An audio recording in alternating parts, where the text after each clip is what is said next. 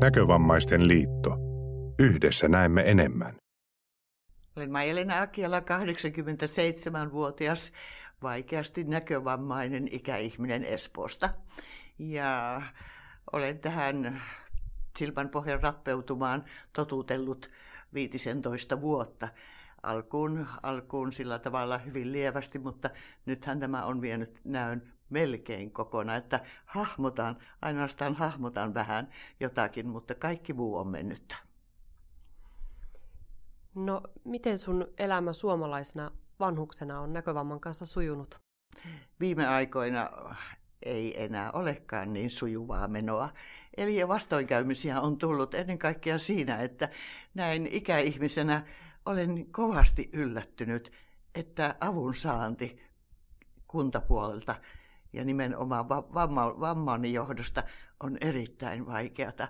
Selviän kyllä yksin huushollini hoidosta ja ruoanlaitosta ja kaikesta mahdollisesta niin, että meinaan enää palaa, kun paistan jotakin, mutta selviän, mutta en enää määrätyistä asioista.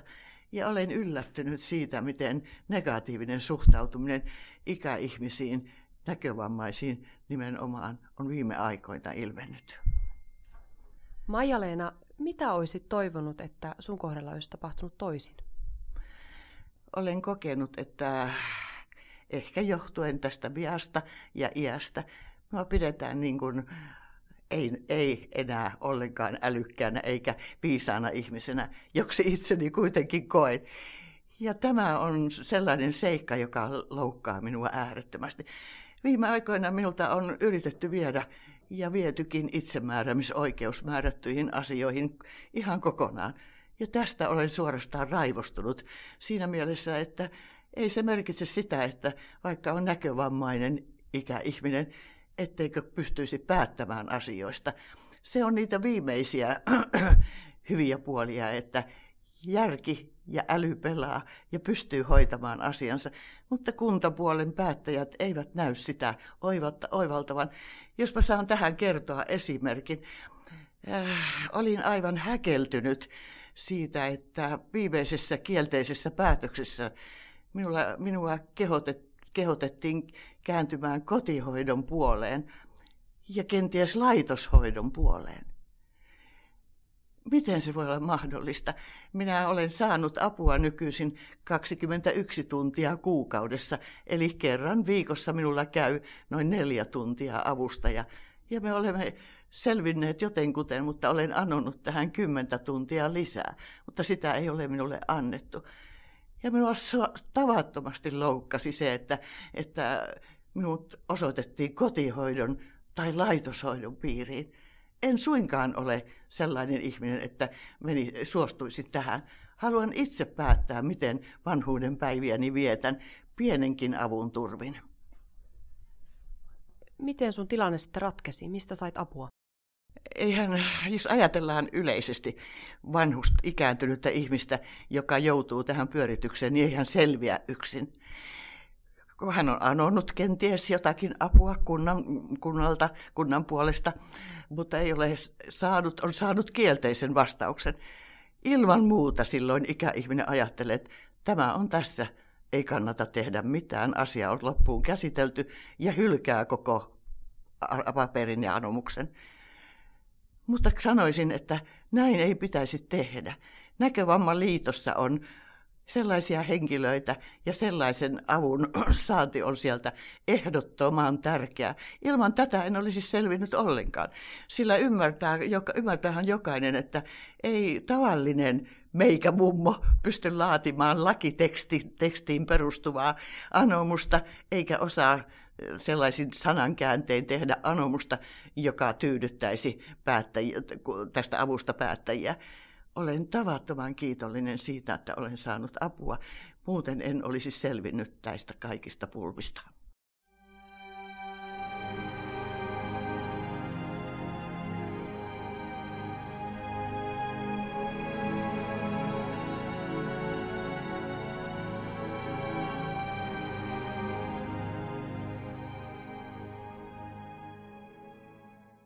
Tänään keskustelemme vanhuudesta ja vanhuudessa usein kohdattavista näkövammoista.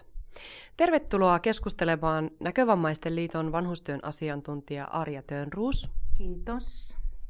Ja vastaava kuntoutusohjaaja optikko Tuula Kääriäinen. Kiitos. Tuula, mikä on normaalia ihmissilmän ikääntymistä?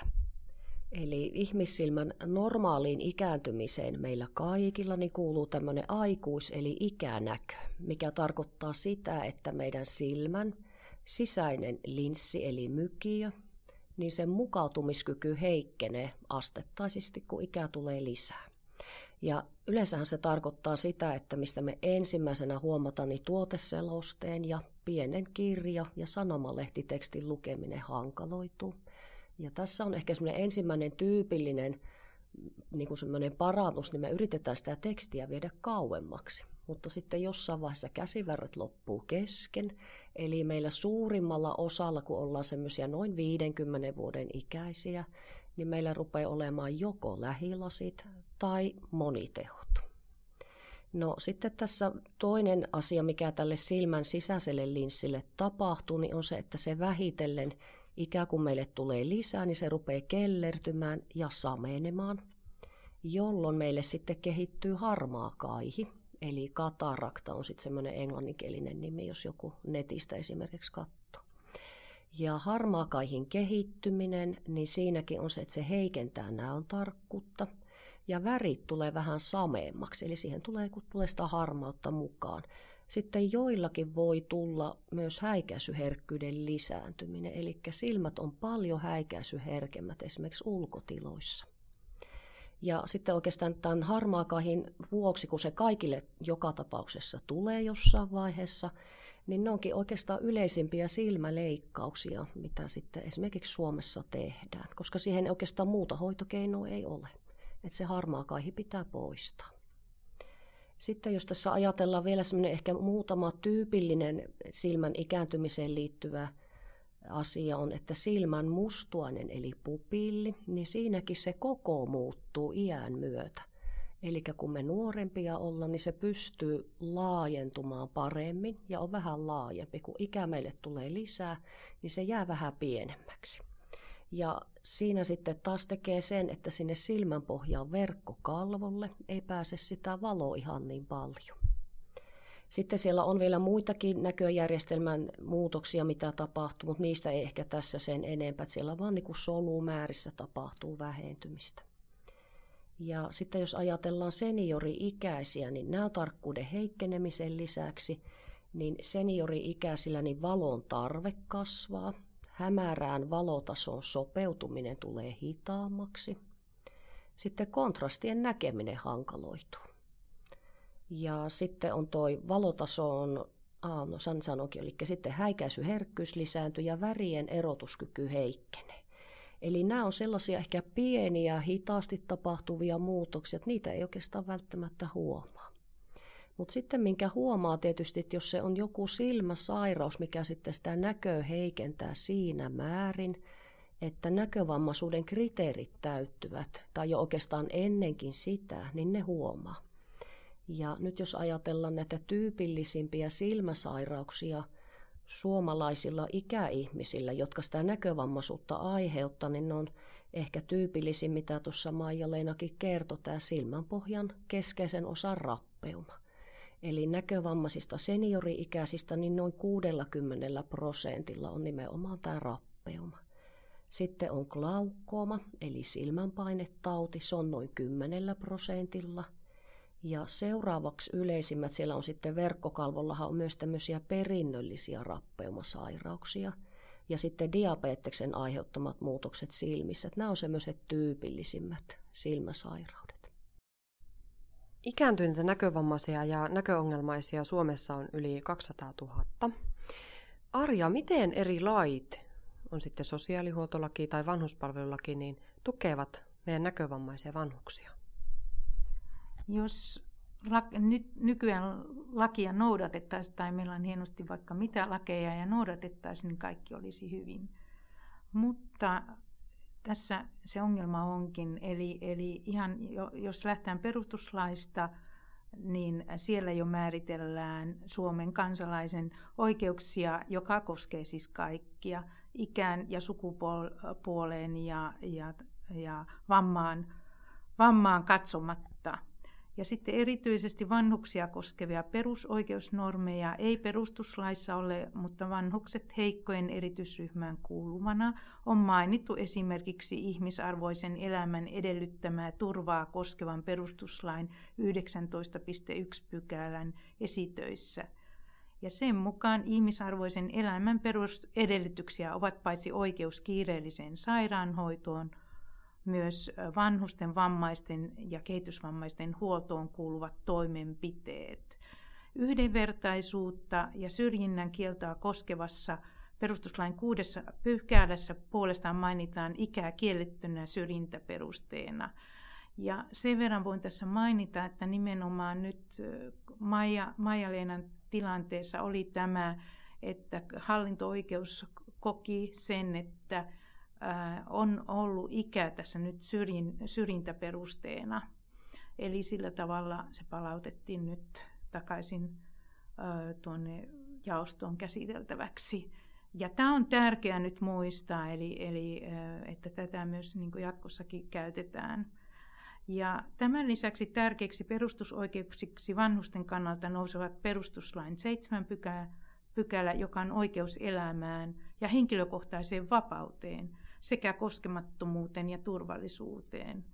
Ja näitä on vaikka kuinka paljon, että äh, mieluummin jatkan sitten tästä vanhusten asemasta oikeudelliseen säätelyyn. Kohteena tuli äh, tämä vanhuspalvelulaki 2013, ja tämän lain tarkoituksena on tukea ikääntyneen väestön hyvinvointia sekä parantaa sen mahdollisuutta osa, osallistua elinoloihinsa vaikuttavien päätösten valmisteluun ja palvelujen kehittämiseen kunnassa.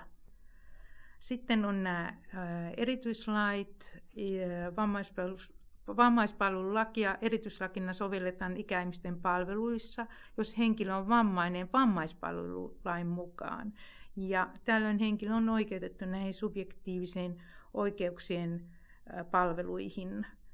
Esimerkiksi nämä kohtuulliset kuljetuspalvelut ja sitten henkilökohtainen apu. Nämä nyt on kaksi. Esimerkiksi näkövammaisten kohdalla niitä eniten haetaan. Sitten on aina muistettava, että jos eri lakien soveltamisessa ilmenee tulkintaongelmia, asiat on aina ratkaistava asiakkaan edun mukaisesti. Ja asiakkaan etu määritellään tarkemmin sosiaalihuoltolaissa. Sosiaalihuoltolaki 4 pykälä. Niin, jos noudatetaan olemassa olevaa lakia, niin kaikilla on kaikki hyvin. Maija-Leenalla ja hänen ikätovereilla on kaikki hyvin. Palvelut toimii. Mutta jos ei taas lakia noudateta, niin saattaa käydä kuin tälle muumien näkymättömälle ninnille, joka muuttuu näkymättömäksi sitä mukaan, kun häntä ei huomioida. Näin voi käydä myös meidän vanhuksille. Joo, tämä oli hyvä huomio. Eli, eli silloin kun ihmiseltä, ihmistä ei enää kuunnella, hän ei voi vaikuttaa omiin asioihin, asioihinsa. Hän on täysjärkinen ihminen, mutta ei voi vaikuttaa ylhäältä päin määritellään, vaikka lakihan sanoo, että pitää kuunnella ihmistä, ja laki määrittelee, että yksilöllinen harkinta aina. Mutta sitten kun ihminen taistelee ja taistelee, ja hän, hän ei koskaan tule kuulluksi, niin, niin hänelle tapahtuu se, että hän lu, muuttuu hiljaiseksi, näkymättömäksi, ja ihan valitettavasti välillä tuntuu siltä, että näin toivotaankin käyvän. Tähän minä haluaisin sanoa aivan, aivan jyrkästi sen, että on aivan turha puhua eri lakien pykälistä, niitä pitää noudattaa. Sillä niin kauan kuin kunnalla ei ole minkäänlaista velvoitetta tehdä tätä, niin se ei tapahdu. Siis tapahtuu niin, että kunta tieten tahtoen tekee tämän kielteisen päätöksen. Tietää sen vääräksi, mutta siinä säästetään tai kenties on joku muu syy. Joten täytyy ehdottomasti olla seuraamuksia kunnalle, jos tekee väärän päätöksen. Näin ei nykyisin menetellä, ja se on suuri vääryys. Tuula, mitä tarkoittaa näkövamma vanhana ja vanhuuden elinympäristössä ja elämänlaadussa? Näkövammahan yleensä tarkoittaa sitä, että nämä on tarkkuus. parhaalla lasikorjauksella on heikentynyt molemmissa silmissä alle kolmasosaan normaalista näön tarkkuudesta. Tai henkilöllä voi olla näkökenttäpuutoksia. Hänen häikäisyherkkyytensä voi olla lisääntynyt, hämärä näkö heikentynyt. Eli näkövamma voi sisältää ikään kuin näitä osa-alueita. Siellä on myös muutamia muita, mutta nämä on ehkä ne yleisimmät. Tai joku näistä osa-alueista voi olla siinä määrin heikentynyt, että näkövammaiskriteerit täyttyvät. Eli silmälääkäri on se henkilö, joka sitten määrittää sen haitta-asteen. Ja tietysti sitten kun on näkö, näön tarkkuus esimerkiksi heikentynyt, niin siinä sitten tulee kyseeseen apuvälineet, eli optiset apuvälineet. Eli siellä on sitten joukko suurentavia apuvälineitä, kiikareita kaukoetäisyydelle. Ja tietysti nykyisin on tämä elektroninen maailma, niin tarkoittaa, että tietokoneelle, kännyköille, tablettikoneille, niin siellä on sitten näitä omia, omia apuja saatavana. Sitten on tietysti näitä liikkumisen apuvälineitä, esimerkiksi valkoinen keppi, navigointilaitteet – sitten tietysti tulee, että kun terveyttä ja hyvinvointia halutaan seurata, niin toki sinne on sitten tämmöisiä omia laitteita, siis lääkeannostelijat, verenpaine- ja verensokerin mittarit, henkilövaat. Ja sitten on tietysti kaikkeen kodin tämmöiseen tavallisiin, siis keittiöaskareisiin on tiettyjä apuvälineitä olemassa. Eli sen näkövamman mukaan sitten katsotaan aina, että mikä apuväline henkilöä auttaa. Eli onko se tämä suurentaminen, vai mennäänkö sitten sinne äänimaailman puolelle. Eli nämä on niitä apuja siihen näkövammaan, jos puhutaan puhtaasti apuvälineistä.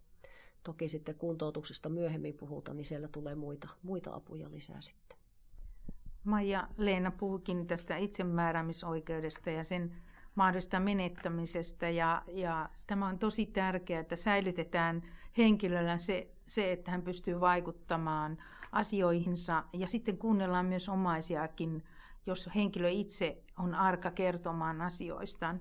Mä haluan tässä nyt kertoa esimerkin justiin tämmöisestä, kun ihmiseltä viedään itsemääräämisoikeus ja mitä tapahtuu päätösten tekemisessä. Eli mun asiakas, hän, hän on äh, sen lisäksi, että hän on näkövammainen 90-vuotias, lähes sokea, niin hänen liikkumisensa on mennyt tosi huonoksi niin, että hän ei siellä kotona enää pärjää kotihoidon avusta huolimatta, mutta silti kun haemme, haemme hänelle tuota, tämmöistä palvelutelu, ympärivuorokautista palvelutelupaikkaan, niin sieltä tulee asiantuntija viesti päätöksessä joka on tietenkin kielteinen, että, että, että hän katsoo, kun hän on niin, näihin SAS-asiakirjoihin tutustunut, että tämän minun asiakkaani hoitotaso on koti ja hän, tämä arviointipäällikkö perustelee ratkaisuaan sillä,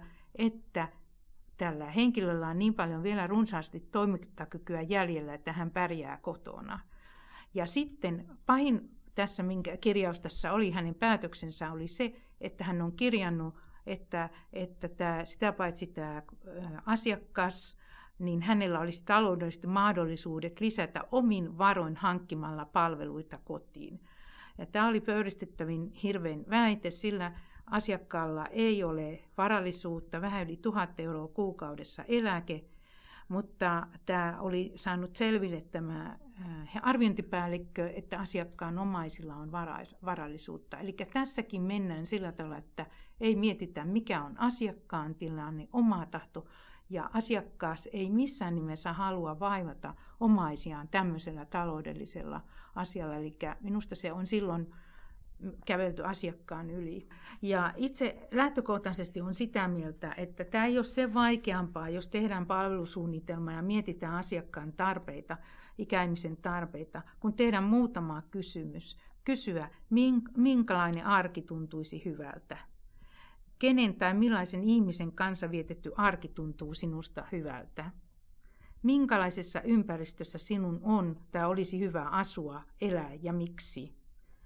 Ja millaisten asioiden tekeminen, millaisten asioiden tekemisen sinun olisi tärkeää saada apua? Nämä on aika helppoja kysymyksiä ja näihin on aika helppo vastata. Ikääntyneiden määrän kasvu lisää myös näkövammautuneiden määrää. Näkövammaisten määrä on tällä hetkellä noin 55 000 ja heidän lisäksi on suuri joukko näköongelmaisia henkilöitä 173 000, jotka eivät vielä ole ylittäneet tätä näkövammaisuusrajaa, mutta joilla on jokin silmäsairaus. Mitä me voidaan tehdä tukeaksemme näkövammaisia vanhuksia Suomessa? Tietysti jos tuommoisena yleisenä sääntönä ajatellaan, niin ihan mitä vaikea-asteisempi kunkin henkilön näkövamma on, niin tietysti sen haastavammaksi näönvarainen toiminta eri ympäristössä käy. Eli se näkövamma tietysti tarkoittaa luopumista tehdä asioita totutulla tavalla.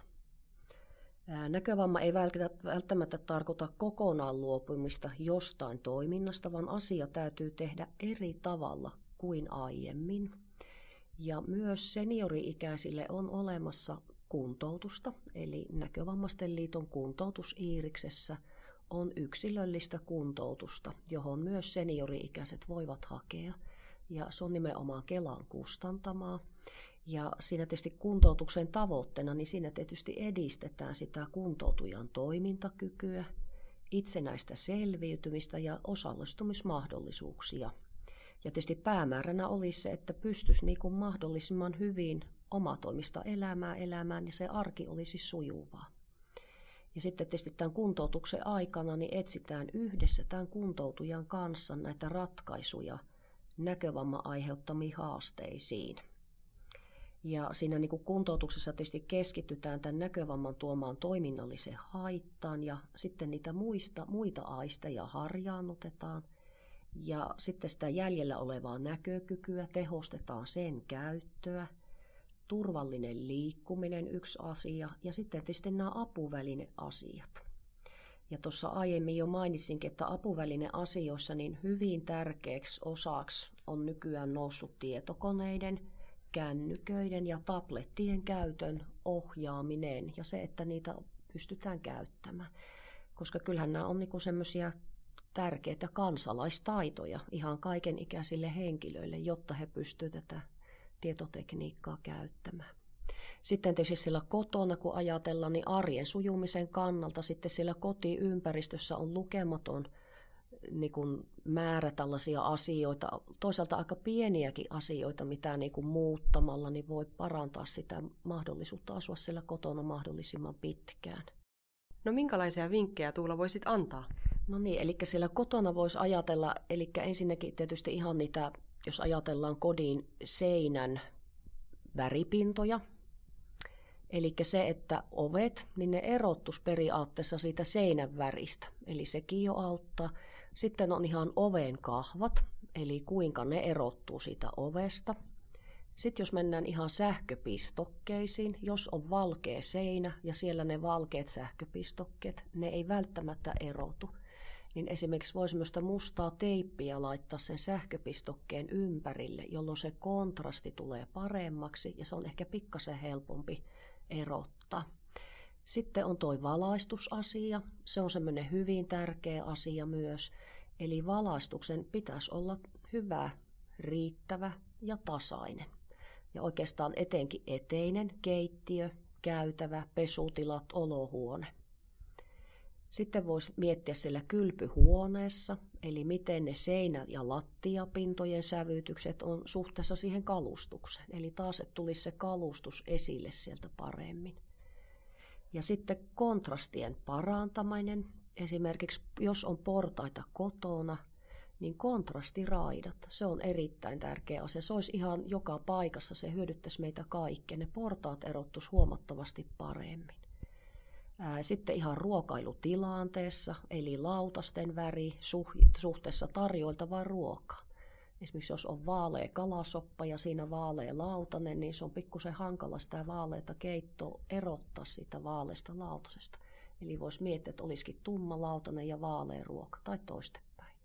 Ja samalla tavalla taas, jos mietitään sitä ruokapöytää, jos se on valkea tai valkea liina, ja siihen laitetaan valkea lautanen, niin se on taas paljon hankalampi erottaa. Eli voisi vaikka semmoinen tummanvärinen tabletti olla ja siihen se vaalea lautanen ja erottuu taas paljon paremmin. Sitten tietysti on tuo television katselu, eli siinä on se, että kun näkö heikkenee, niin sehän on se ensimmäinen konsti, mitä me kaikki tehdään ihan pikkulapsesta lähtien, eli me mennään lähemmäksi sitä telekkaria. Eli pitäisi olla sellainen mahdollisuus, että pystyy menemään lähemmäksi.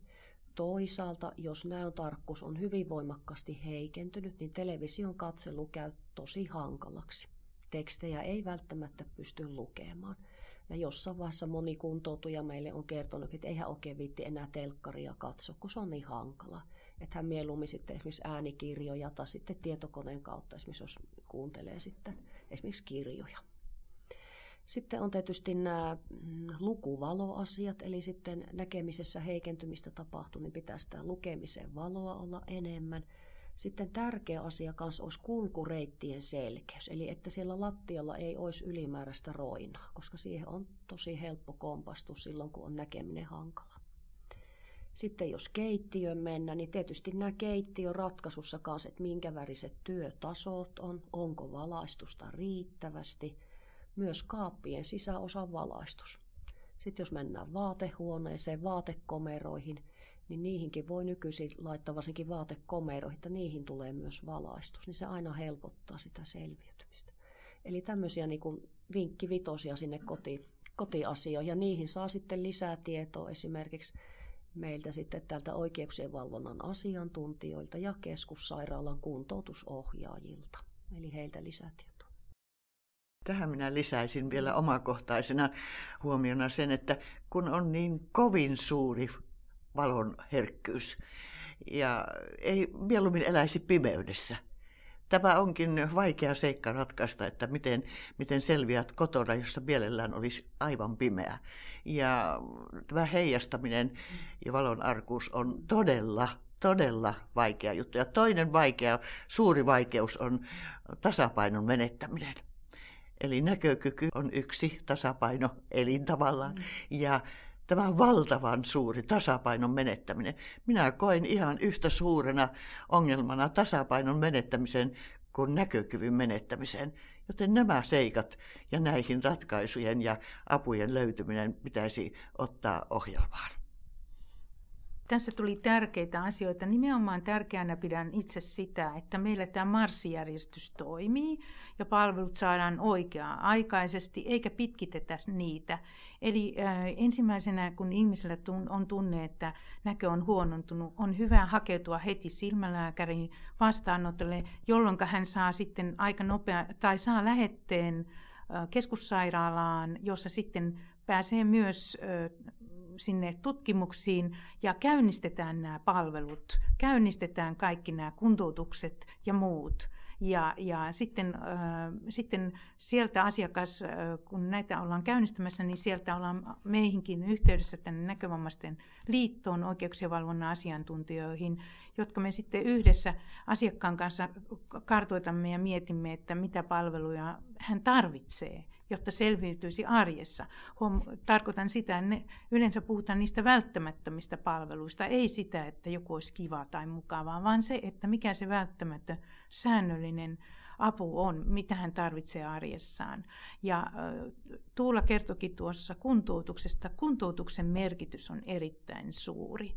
Ja silloin kun ihminen näkövammautuu, se ei ole helppo juttu, niin ehdottomasti hänen on päästävä näön kuntoutukseen tänne meillekin näkövammaisten liittoon, saada ne keinot ja äh, välineet, jolla hän pystyy kompensoimaan sitä menetettyä näköä.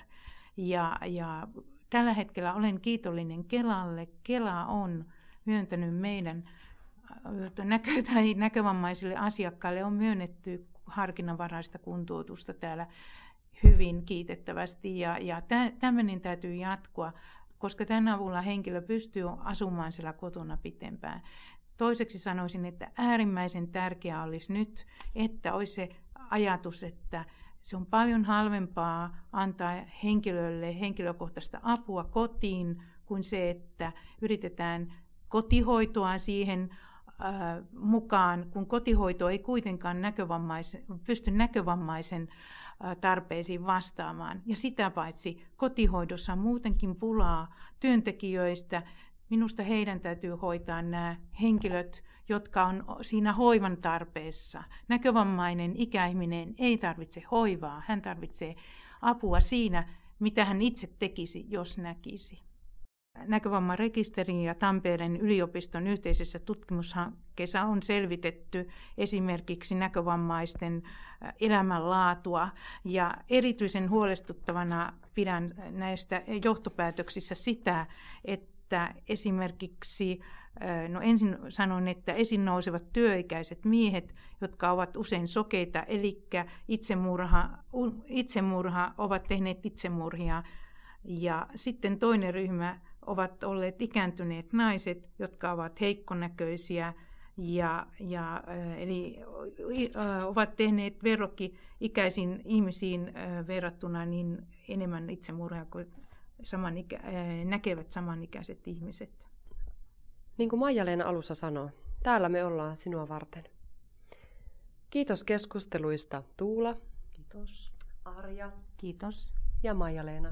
Mä haluaisin tähän lopuksi sanoa nuoruuden, nuoruudessa, lap, melkein lapsuudessa oppimani lauseen. Innokkaana partiolaisena se on painunut kultakirjaimin mieleeni. Se on partiolaisen ohje. Unhoita itsesi ja pieni minäsi. Elä toisille, olkoon se lakisi. Ja tämä minä haluaisin osoittaa yhtä hyvin kuntapäättäjille kuin kaikille muillekin. Ja toivoisin, että näin muistettaisiin ikääntyneitä näkövammaisia. Kiitos.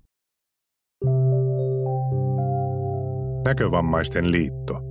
Yhdessä näemme enemmän.